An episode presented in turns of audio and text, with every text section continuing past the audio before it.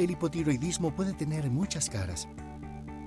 El cansancio y la falta de energía, cambios emocionales y la dificultad para concentrarte. Tu piel luce diferente y estás perdiendo cabello o aumentas de peso sin razón alguna.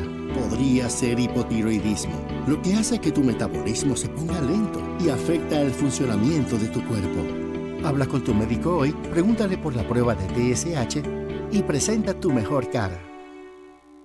Felizmente Saludable, un espacio de orientación y educación sobre la salud y las condiciones médicas más comunes para juntos crear un mundo de bienestar.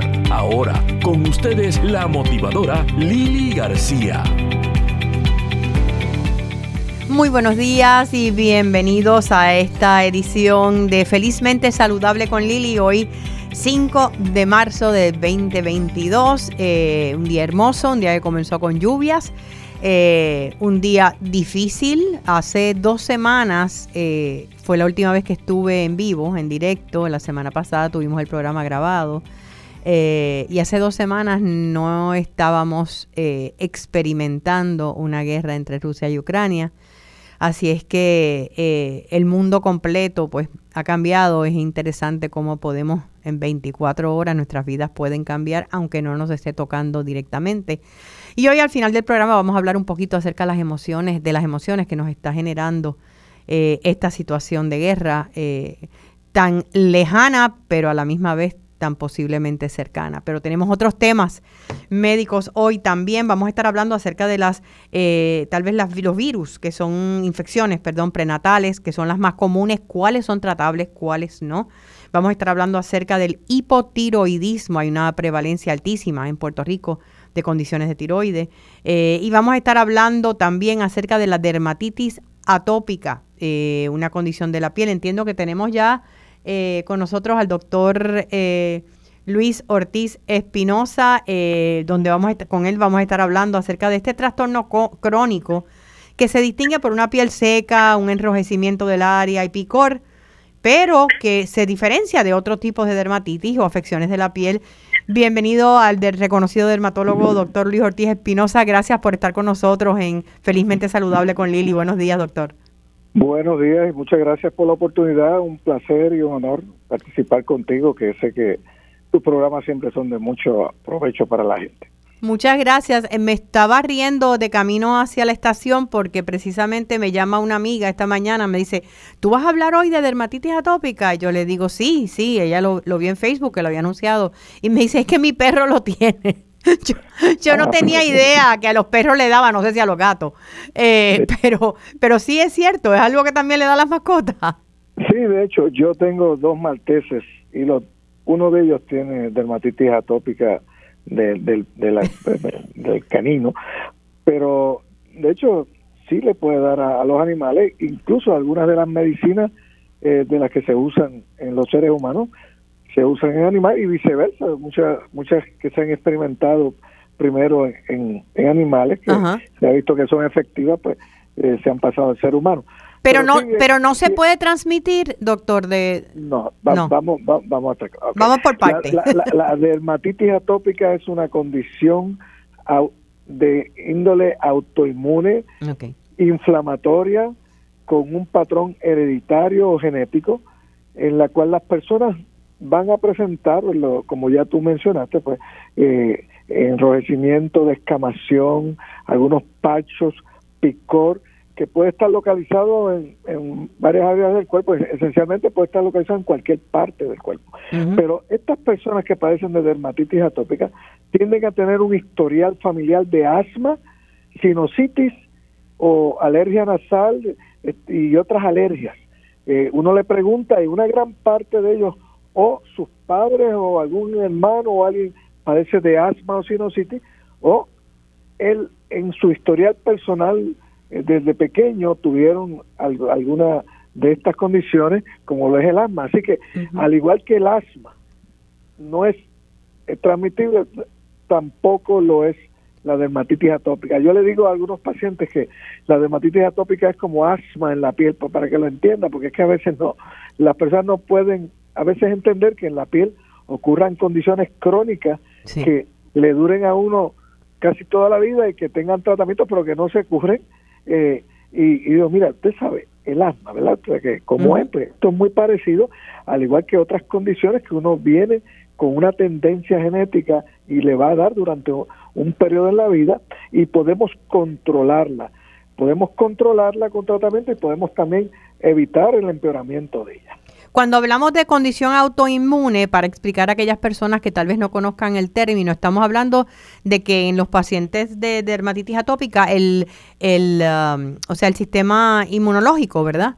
Eh, ataca eh, y, y, el resultado es son estas afecciones en la piel.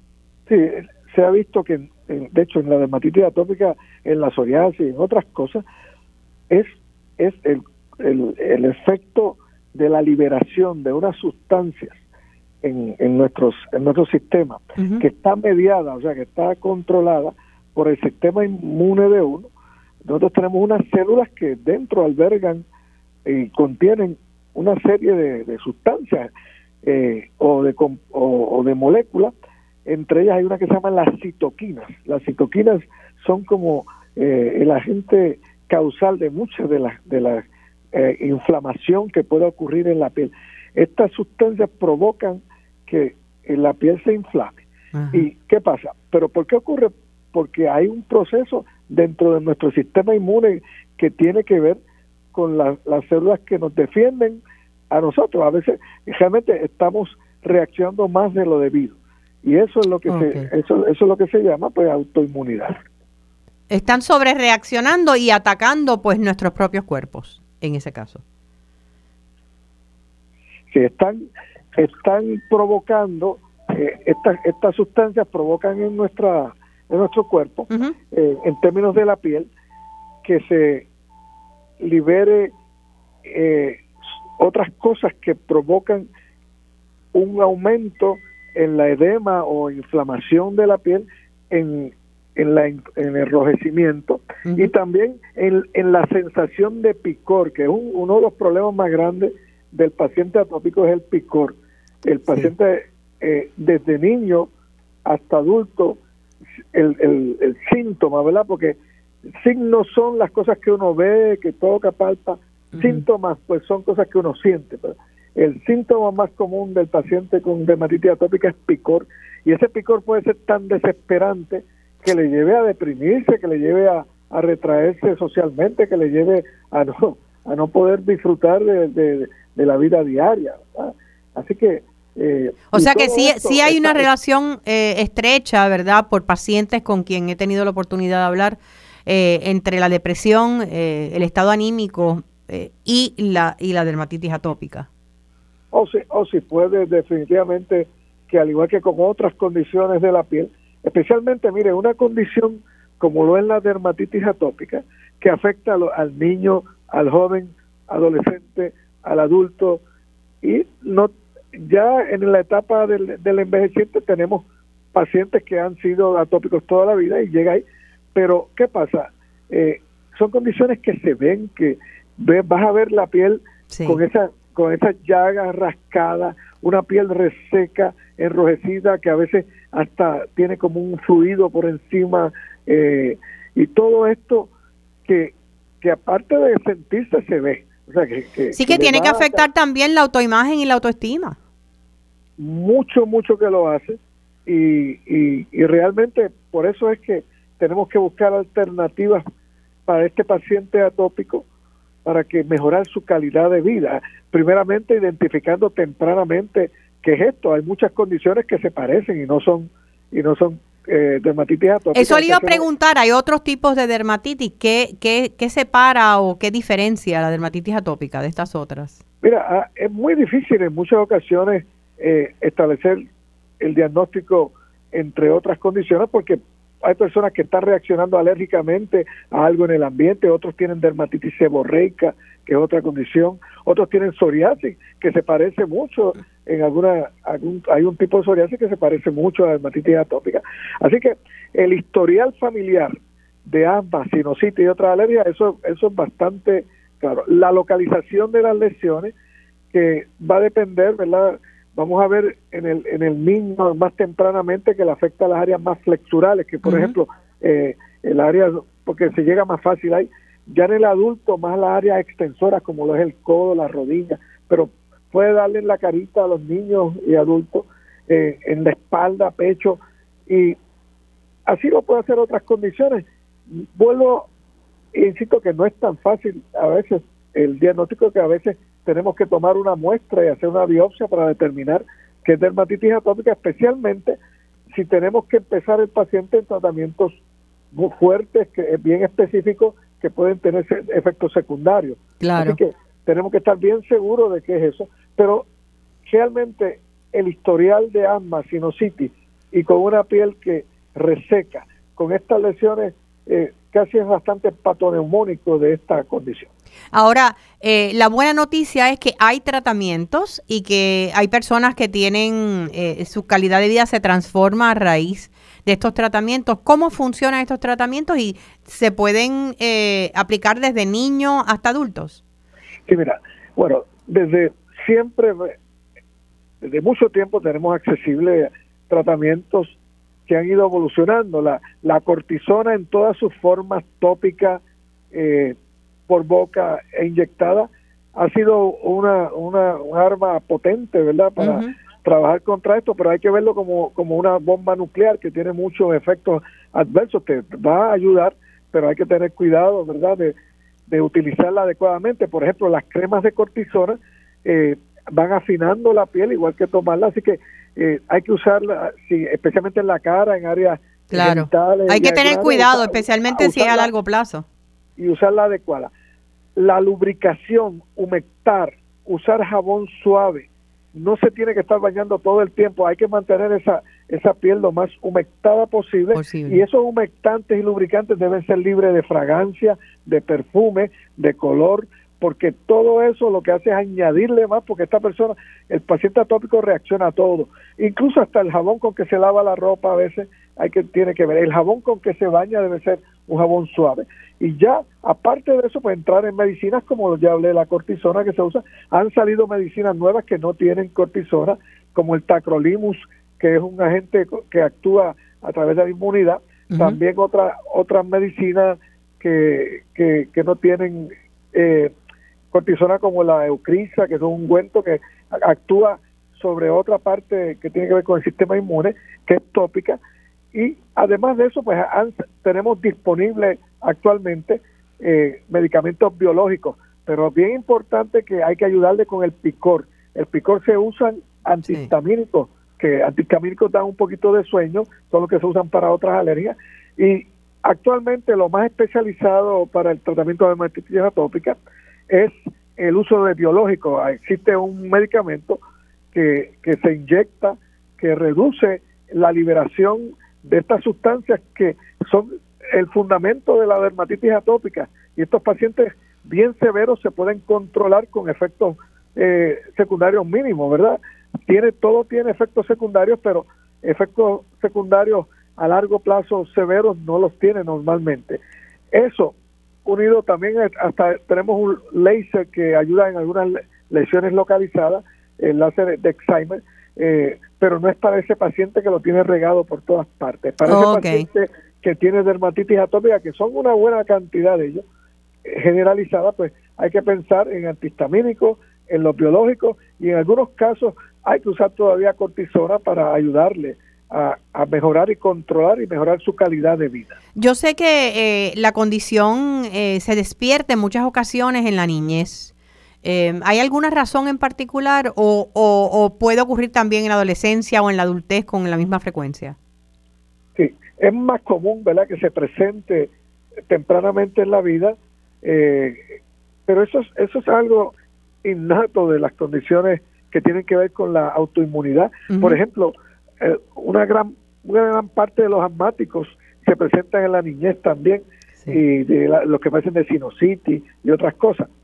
Se, con el tiempo van apareciendo más, pero eh, la mayoría de los pacientes atópicos son atópicos de toda la vida y le empezó temprano y pasaron a ser atópicos en, el, en la adultez, pero eran atópicos desde que desde pequeñitos. Incluso lo que pasa es que bien temprano el infante, cuando el neonato, a veces es un poco inespecífica y no podemos establecer el diagnóstico exacto hasta que pasan unos meses o a veces hasta años para establecer el diagnóstico. Pero ciertamente la razón por la cual empieza temprano en la vida es porque es así, es una condición autoinmune que al exponerse a, este nuevo ambiente que el niño tiene que exponerse, pues lleno de alergenos, lleno de estreses, pues le, le va a, provocar eso. De hecho, se ha estudiado que, que en parte tiene que ver que se va eh, se va inestabilizando la, la capa de la piel, o sea que se, hace, se, hace, se hace más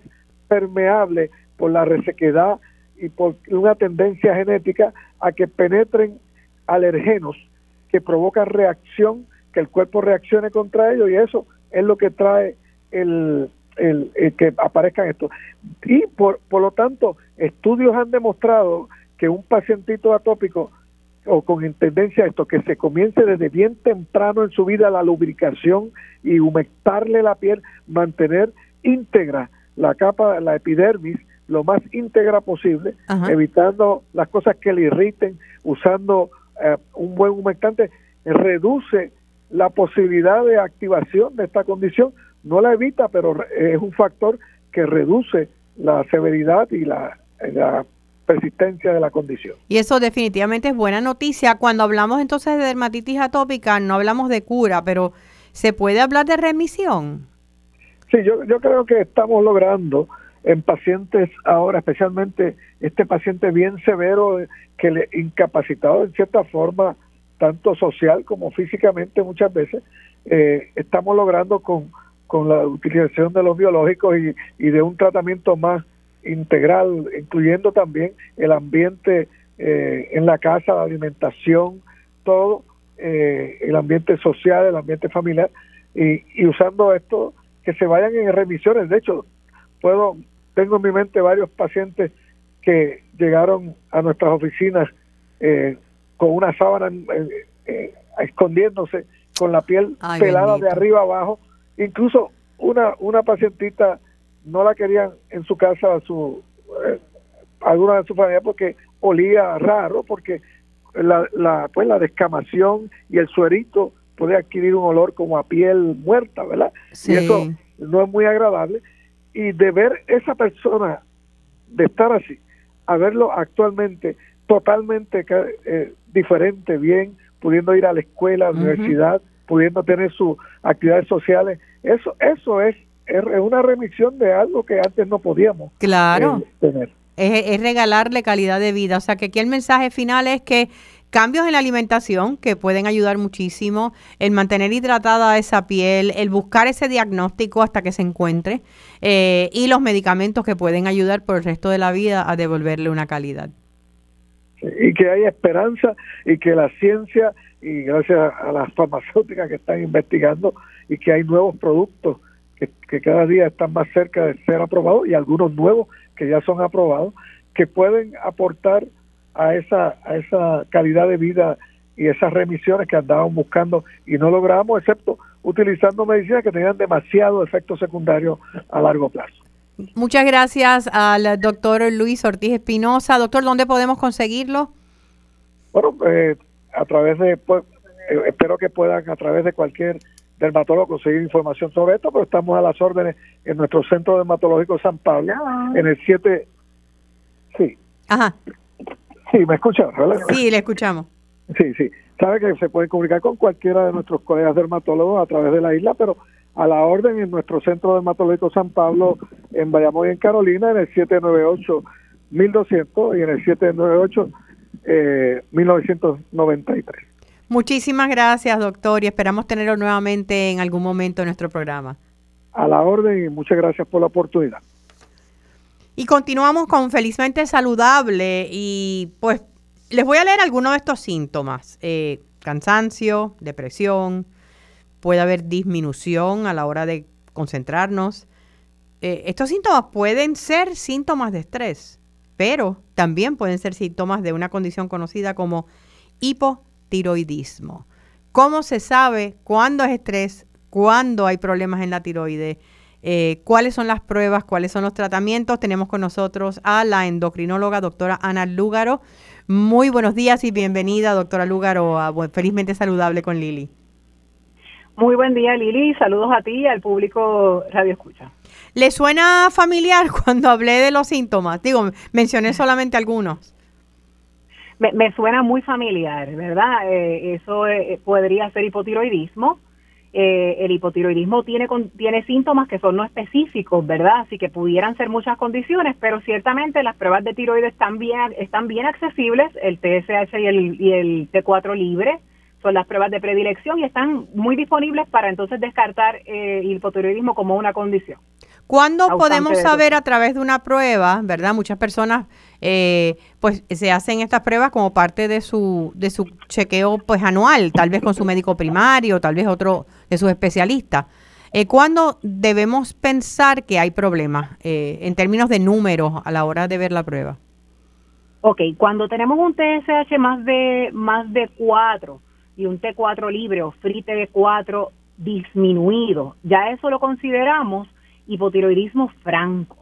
Sin embargo, el más común es el hipotiroidismo subclínico. El hipotiroidismo subclínico es cuando ese TSH está más de lo normal, más de 4, y el T4 libre todavía está normal, pero eh, no se empieza a tratar el hipotiroidismo subclínico con niveles de TSH de 4, 5, sino más cercanos al 10, excepto que hayan otros, otras condiciones u otros factores de riesgo o síntomas en el paciente eh, que conlleven entonces ¿verdad? la necesidad de un poco de hormona de tiroides. Usualmente es una dosis baja la que se requiere cuando es subclínico, aunque puede ir progresando.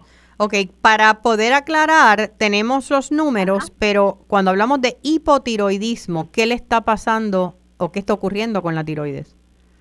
Ok, cuando la tiroides eh, empieza a fallar, se deja de producir lo que se llama levotiroxina, ¿verdad? Que es, el, es lo que damos eh, como medicamento. Cuando eso ocurre, eh, la pituitaria, que es una glándula que está en la cabeza, va a estimularse a producir la hormona estimuladora de la tiroides, que esa es el TSH, por sus siglas en inglés, Thyroid Stimulating Hormone. Por eso, cuando una baja, la otra sube. Ok. Pero no sube, es, es como si estuviera tratando de compensar la, pituitaria entonces. Correcto. Es un eje, ¿verdad? Y como en todo eje, cuando la última la última producción o, el producto final se deja de producir o no se produce lo suficiente en algunos momentos, pues la sustancia que va antes, que estimula, pues se va a, subir en respuesta a esa falta de, de, lo que es el producto final, que en este caso sería la hormona de tiroides. Y ahí es que empiezan a surgir los síntomas. Los síntomas, que pueden ser cansancio, puede ser retención de líquidos, la persona se siente un poco hinchada, la piel se pone un poco dura, eh, por la deposición de algunas sustancias en, en ¿verdad? En, nuestro tejido, eh, se puede ganar 4 o 5 libras o hasta un 10% del peso por retención de líquidos principalmente. Pueden haber desórdenes de colesterol, sube el colesterol, eh, puede haber caída de cabello o el cabello más, más reseco, más quebradizo. depresión, como, como tú bien mencionaste, ¿verdad? Ánimo deprimido, cansancio físico, eh, falta de aire al, esfuerzo físico, donde, ¿verdad? Haciendo las cosas que hacemos usualmente, pues ya entonces nos fatigamos porque la tiroide tiene mucho que ver también con el control neurológico y nuestro centro de, de, respiración a nivel de cerebro. También el mucho frío, la persona tiende a tener frío todo el tiempo porque los niveles de porque se puede alterar el centro de control de temperatura, que también es a nivel de cerebro.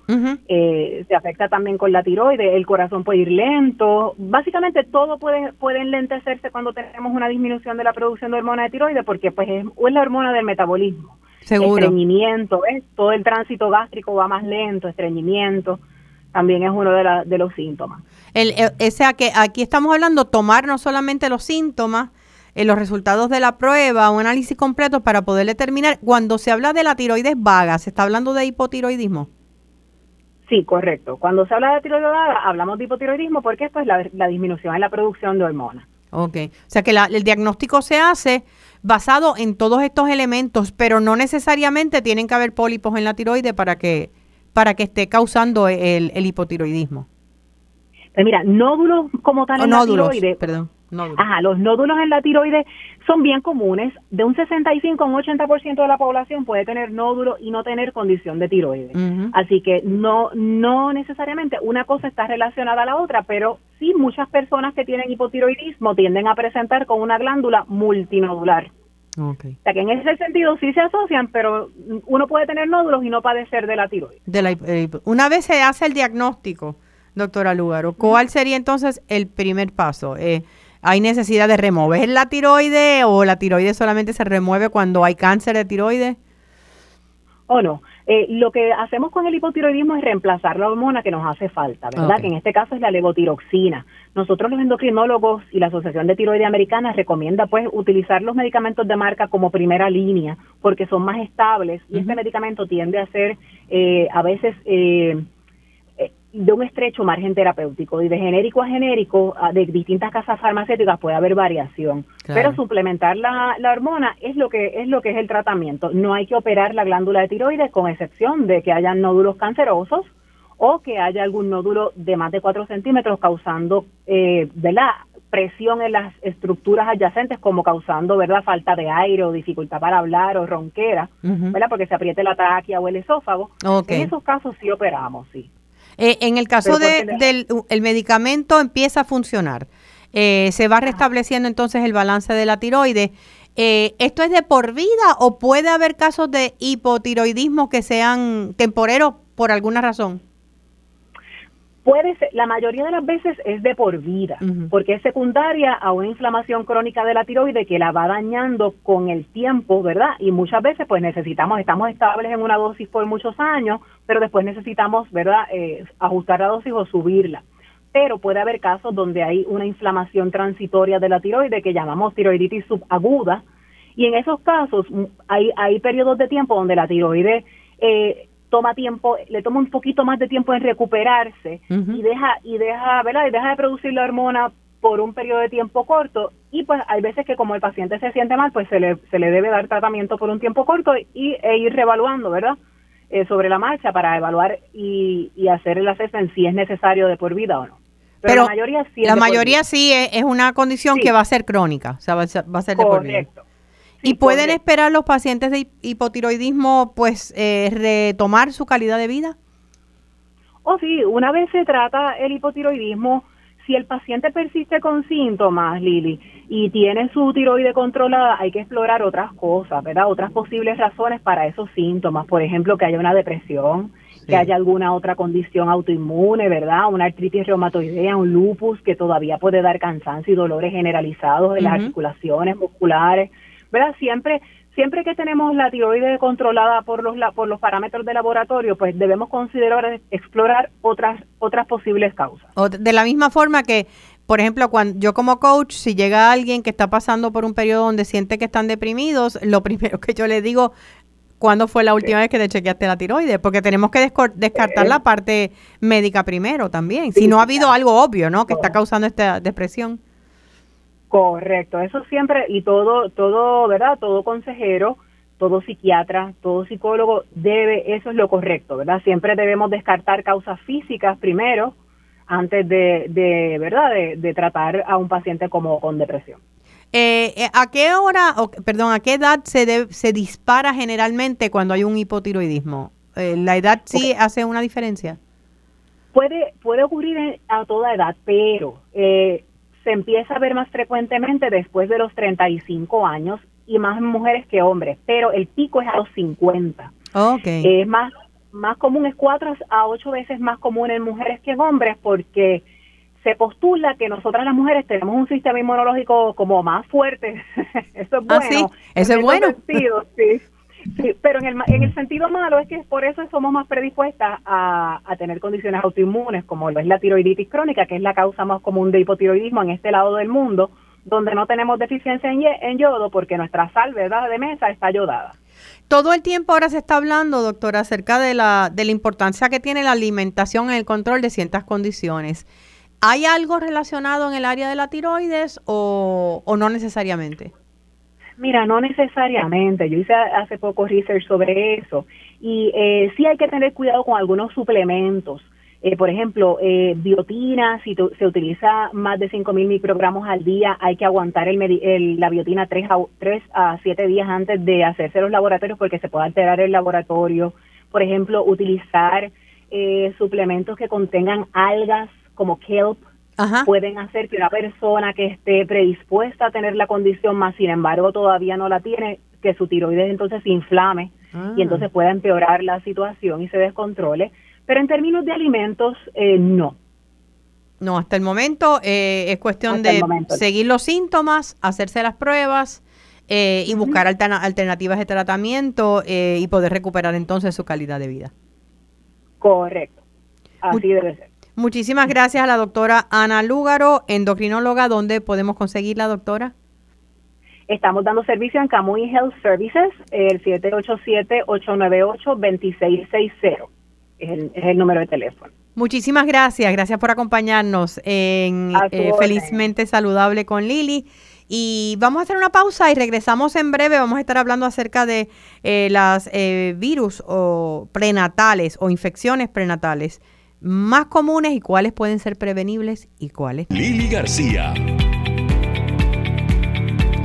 De regreso a Felizmente Saludable con Lili. Yo no sé ustedes, pero yo soy de las personas que si voy a caminar para hacer ejercicio, generalmente nunca lo hago eh, después de comer.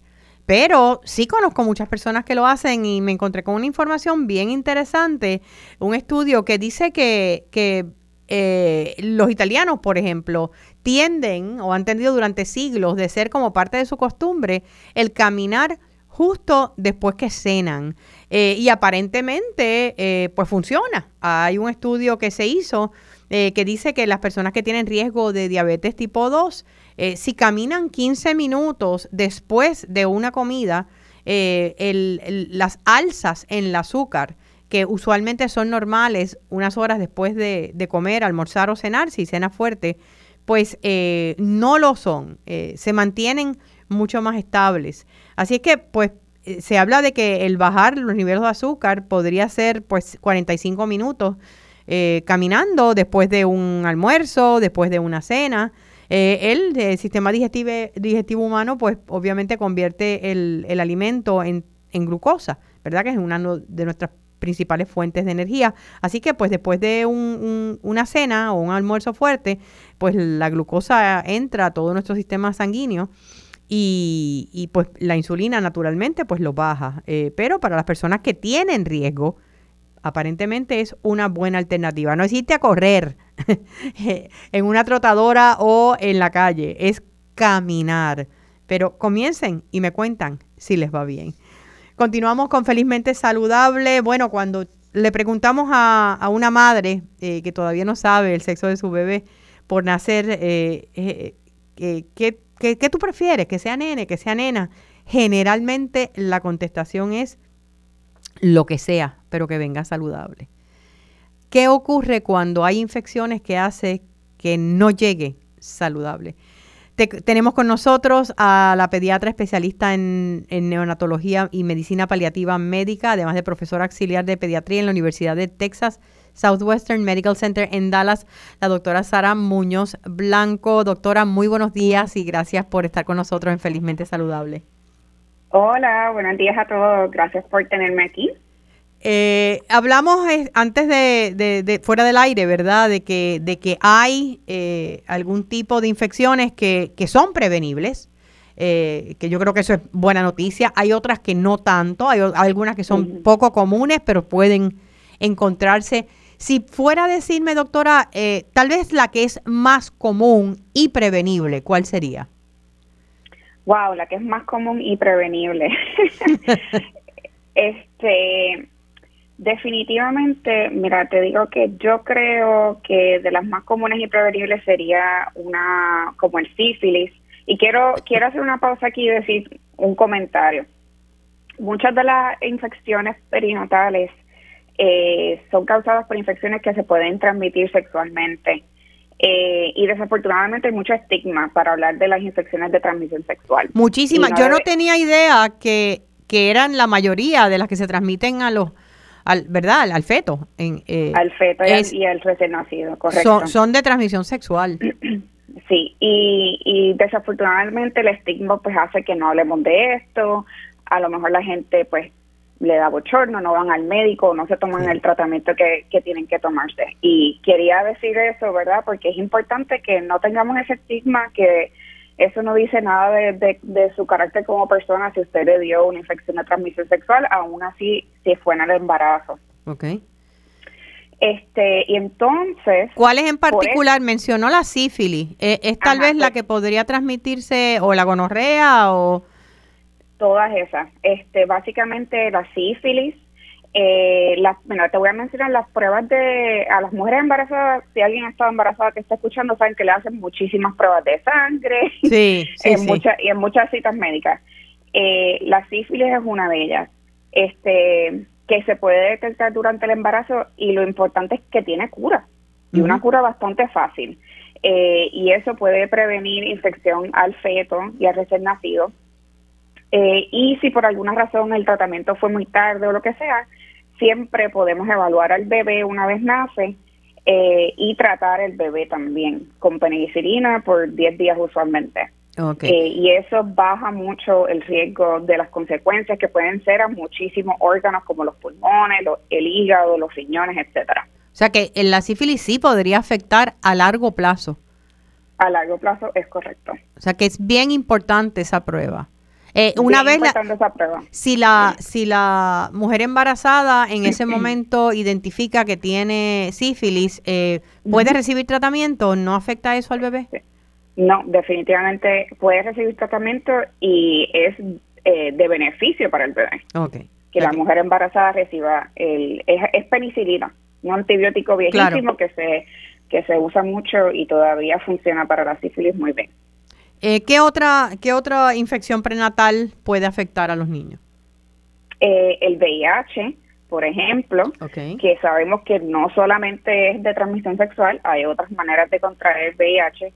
Este, sabemos que el VIH no tiene cura, pero sí tiene tratamiento y muchas personas pueden vivir ahora muchos años sin, sin SIDA, ¿verdad? Que sin progresa SIDA. Eh, ahora mismo el, el, riesgo de transmisión es, es menos de 2% en Estados Unidos debido a que le hacemos las pruebas a todas las mujeres embarazadas, a que hay tratamientos de, ¿verdad? para el virus.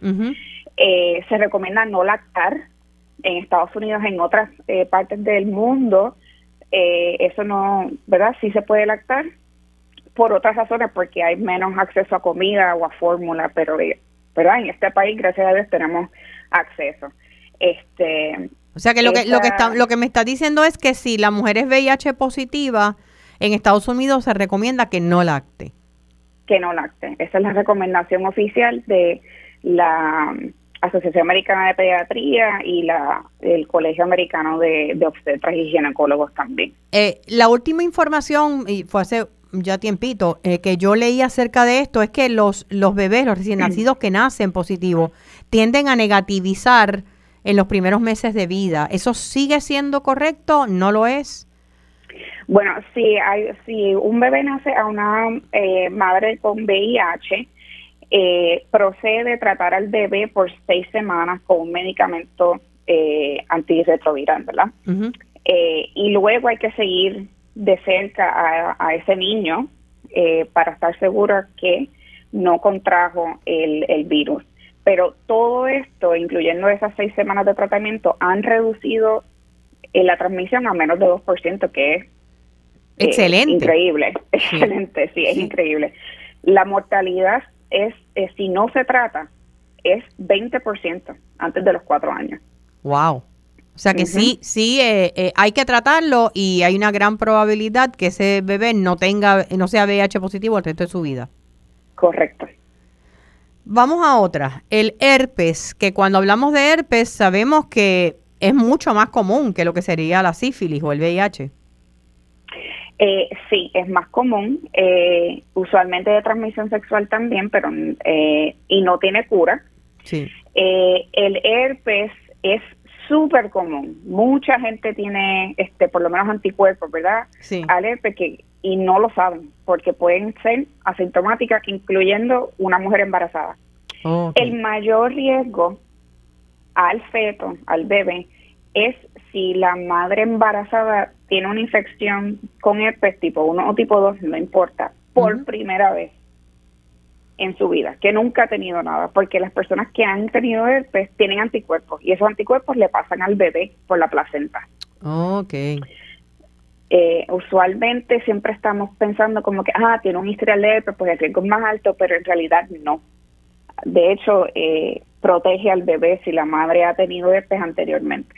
Ok, o sea, el bebé eh, se, se, le transmite el herpes, nace con el herpes y tiene herpes el resto de su vida o no?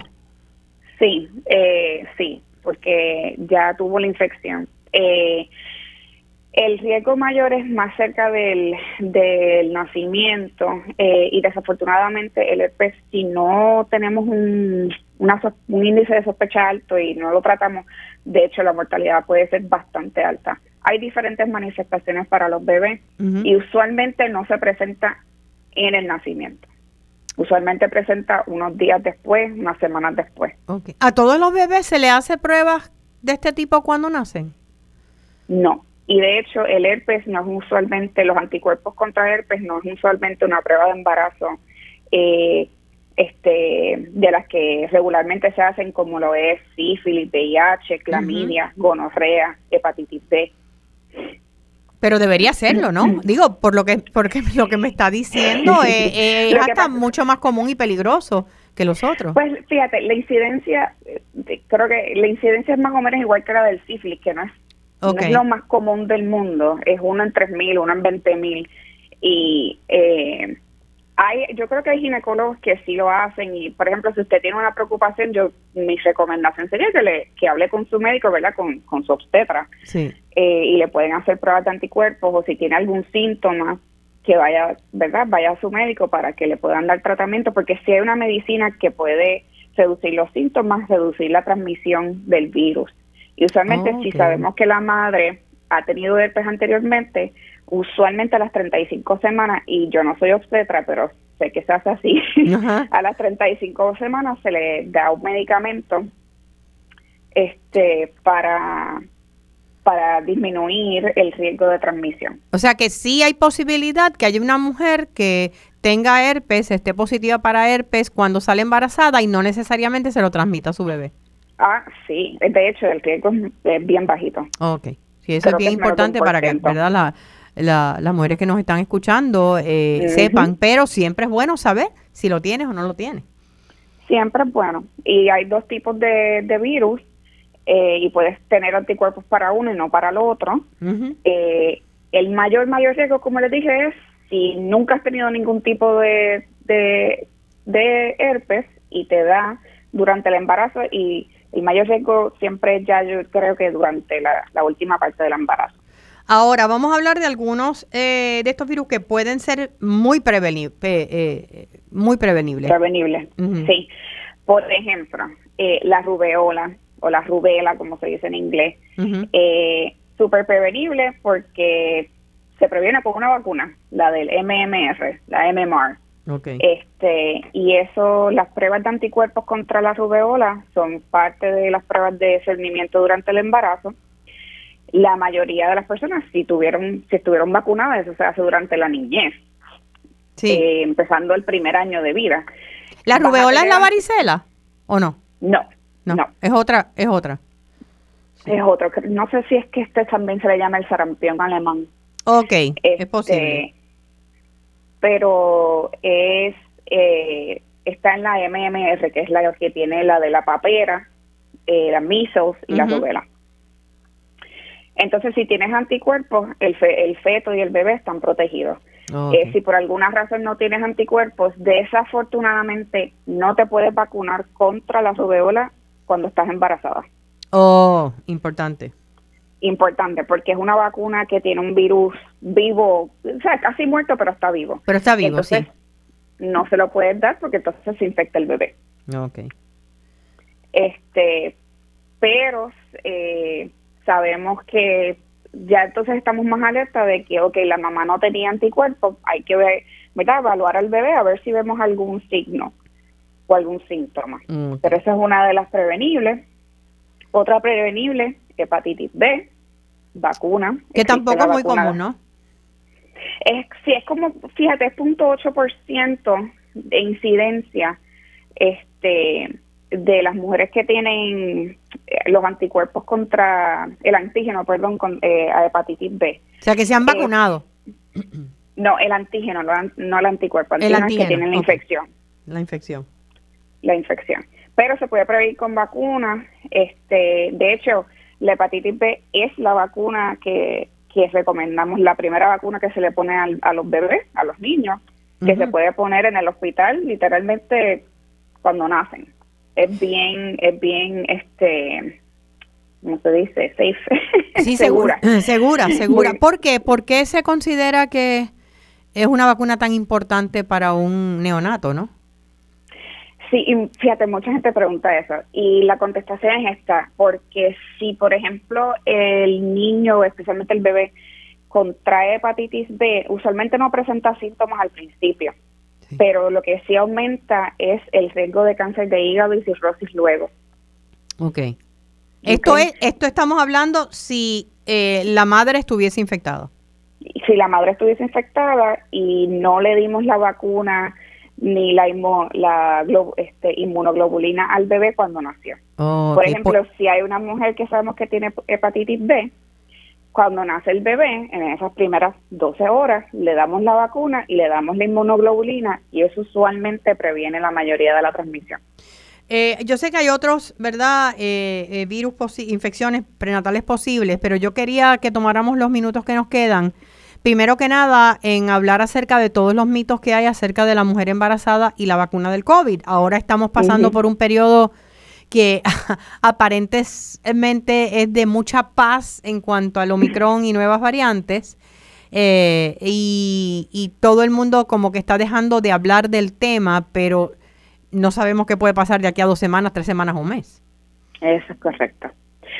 Sí, este, hay tantos y tantos mitos eh, y mira, el internet es una cosa maravillosa, ¿verdad?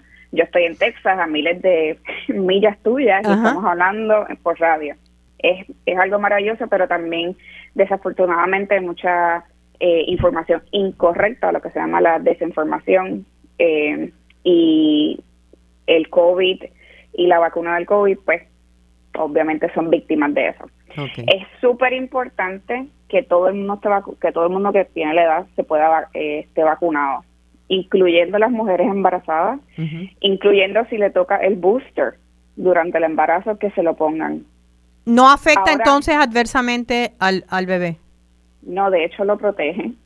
Ah. Eh, no protege al bebé porque nosotros los anticuerpos de la madre pueden pasar por la placenta. Por eso es que los bebés pueden estar protegidos, eh, ¿verdad? Por muchas de muchas enfermedades, incluyendo el COVID. La mujer embarazada desafortunadamente tiene un riesgo súper alto de eh, COVID severo. De hecho, lo he visto desafortunadamente muchas veces durante esta pandemia. ¿Y a qué se debe? Eh, ¿A qué se debe? ¿Las resistencias están más bajas? Fíjate, no sé si sabemos exactamente a qué se debe, pero por ejemplo, la mujer, el embarazo causa muchos muchos cambios en la mujer. Claro. Eh, incluyendo tienes eh, mayor riesgo de trombosis, o sea, de coágulos. Los riesgos aumentan de todo. Y entonces con el COVID las mujeres se pueden poner, y esto estoy hablando de mujeres de 18, 20 y pico de años. No mujeres mayores que han salido embarazadas después de los 40. No. Mujeres súper jóvenes con ningún problema este médico anteriormente que básicamente la mujer se puede poner muy enferma y muchas veces lo que está pasando es que entonces tienen que eh, el bebé tienen que hacer, eh, sacarlo temprano, prematuro por cesárea. Y entonces, obviamente, los bebés prematuros pueden tener muchas complicaciones. Sí, los riesgos, los riesgos son mayores. Correcto. Este, la mujer puede morir o puede estar extremadamente grave eh, con traqueotomía y meses en el hospital. Así que evitando esto eh, con la vacuna y si a la madre, eh, o sea, la futura madre, la mujer embarazada, eh, eh, se infecta con el COVID, o sea, le da COVID durante el embarazo, ¿eso afecta adversamente al bebé o no? Depende, hay muchas muchas mujeres embarazadas que tienen infecciones leves. Ahora mismo hay un estudio de hecho que o sea, todavía no tenemos suficiente tiempo para eh, coleccionar suficiente data. Data, claro. Eh, sí, estamos empezando con esto del COVID.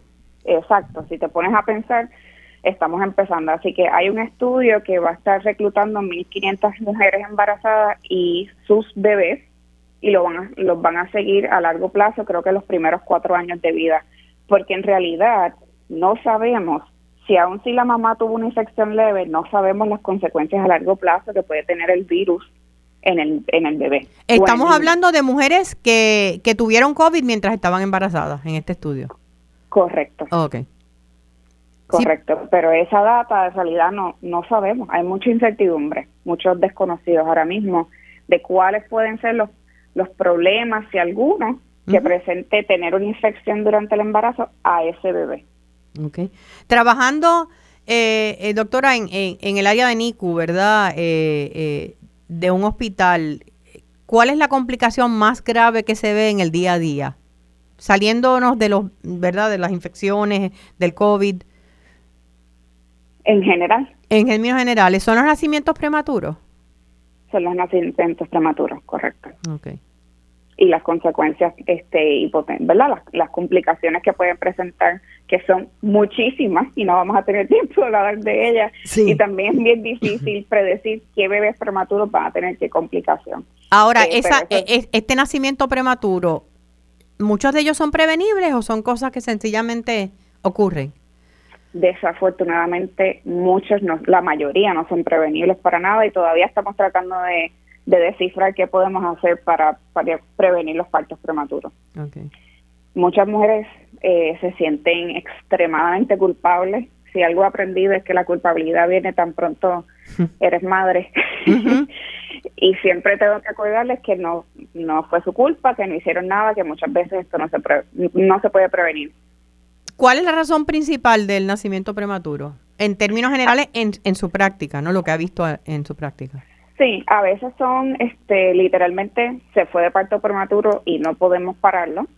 Eh, eh, o este presión alta, la preeclampsia, también eh, para salvar a la, a la mamá y, y por ende al bebé hay que hay que sacar al bebé. El bebé tiene que nacer. Esa es la cura de la preeclampsia. okay. Eso, eso, eso es lo más importante. Así se salva la mamá y se salva el bebé también. Correcto, eh, definitivamente sí, hay elementos eh, importantísimos que pueden tomar en cuenta las futuras madres acerca de, de, cómo prevenir, ¿verdad?, estas infecciones prenatales. Eh, el mensaje de la doctora Muñoz Blanco, vacúnense, eh, háganlo aún cuando están embarazadas, eso va a proteger a sus bebés, ¿correcto? Correcto, del COVID-19. Hay una, otras vacunas que no se pueden poner. También se puede poner la influenza durante el embarazo. Sí. La vacuna de la influenza. Pero sí, me refería a la del COVID porque en estos momentos es la, que más puede afectar, como, como dijiste, que podía inclusive eh, una madre que no tiene ningún tipo de, de, condición, ¿verdad? Eh, previa. Terminar en un hospital, eh, terminar intubada sencillamente porque, porque no se vacunó correcto. muchísimas gracias por este tiempo que nos ha dedicado y espero que la podamos tener nuevamente eh, en Felizmente Saludable. Seguro que sí, gracias Lili. Un abrazo. Chao. Ya en los minutos que nos quedan, eh, les mencioné eh, que pues no, no, podía dejar de cerrar el programa sin hablar acerca de, de las emociones que, que tenemos a flor de piel, ¿verdad? A raíz de la invasión de Ucrania por parte de Rusia. Todos los días nos llegan nuevas imágenes, nos llegan nuevas noticias. Em, eh, estamos trabajando entre la ansiedad, hay dolor, hay coraje, hay impotencia, pero eh, yo creo mucho en la fortaleza y la capacidad de, de, crecerse y de resiliencia que tiene el ser humano. Eh, Ucrania nos, nos ha dado un ejemplo de eso a todo el planeta. No sabemos eh, cómo directamente, si de alguna forma se van a involucrar Estados Unidos y Europa en esta guerra, pero uno de los, de los sentidos de impotencia es que uno quisiera hacer algo y siente que no puede porque estamos lejos. Em, sin embargo, me he dado cuenta que, que personas que, que, tienen grupos de oración eh, meditaciones grupales. El pensamiento y la palabra no se los lleva el viento, gente, llega, llega y estamos enviándole luz, estamos enviándole eh, fortaleza, fe, eh, desde la distancia a estos seres, eh, sé de, colegios y escuelas en Puerto Rico que están escribiendo cartas eh, a los niños allá en Ucrania, a los miles y miles de niños que están refugiados en, en, Polonia, están llegando en Hungría, obviamente pues tendrían que ser traducidas a ellos, pero son cartitas de niños para niños, enviándoles su solidaridad, su amor.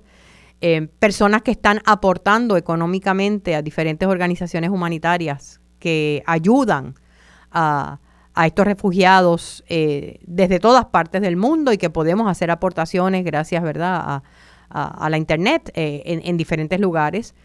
Y, últimamente, hoy me enteré de esto porque no conocía la campaña de personas, como ustedes, ustedes sí conocen lo que es Airbnb, ¿verdad? Este portal para alquilar propiedades para vacacionar y, hay otra que se llama VRBO también, pero en el caso de Airbnb, que es la más eh, conocida, personas alquilando propiedades en Ucrania que están eh, en Airbnb por un fin de semana, una semana, dos semanas, aunque obviamente no van a ir, pero sencillamente para que ese dinero le llegue a los dueños de la propiedad y ellos puedan entonces ayudar a otras personas.